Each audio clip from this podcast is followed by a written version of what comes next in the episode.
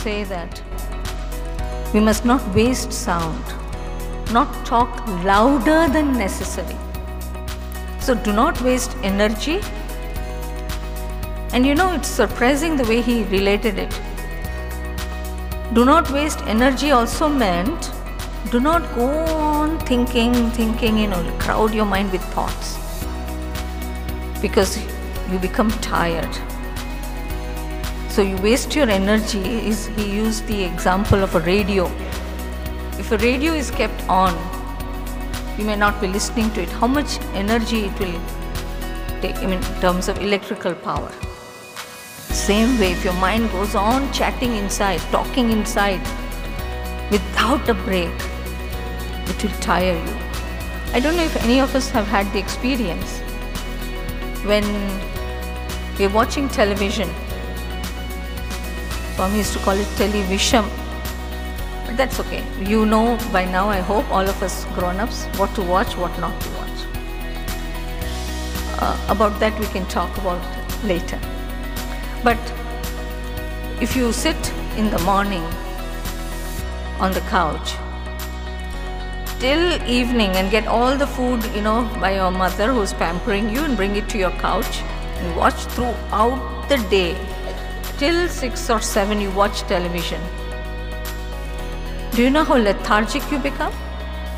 Because all the crying and the laughing and the anger and all the emotions that are depicted on the television screen, you are undergoing that inside, though you are sitting actually static. That's what Sri Krishna talks about action in inaction. So we think that we are sitting, we are not acting, but we are acting. Because the mind is so active.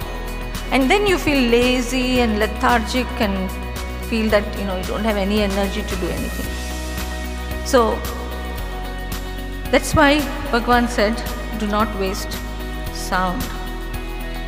One last thing which I remember he often mentioned was don't waste looks.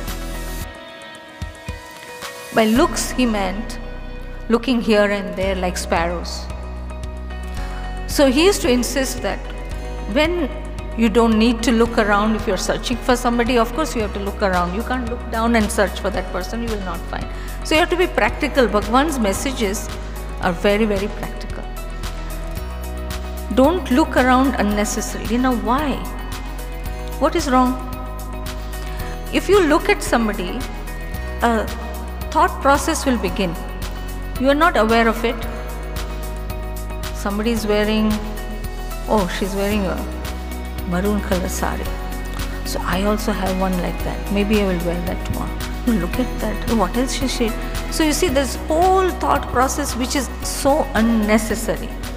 And so he used to often tell us when you're walking or you're do, not necessary for you to look up, put your eyes down and walk. So that is the kind of sadhana he expected us all to do when we were students.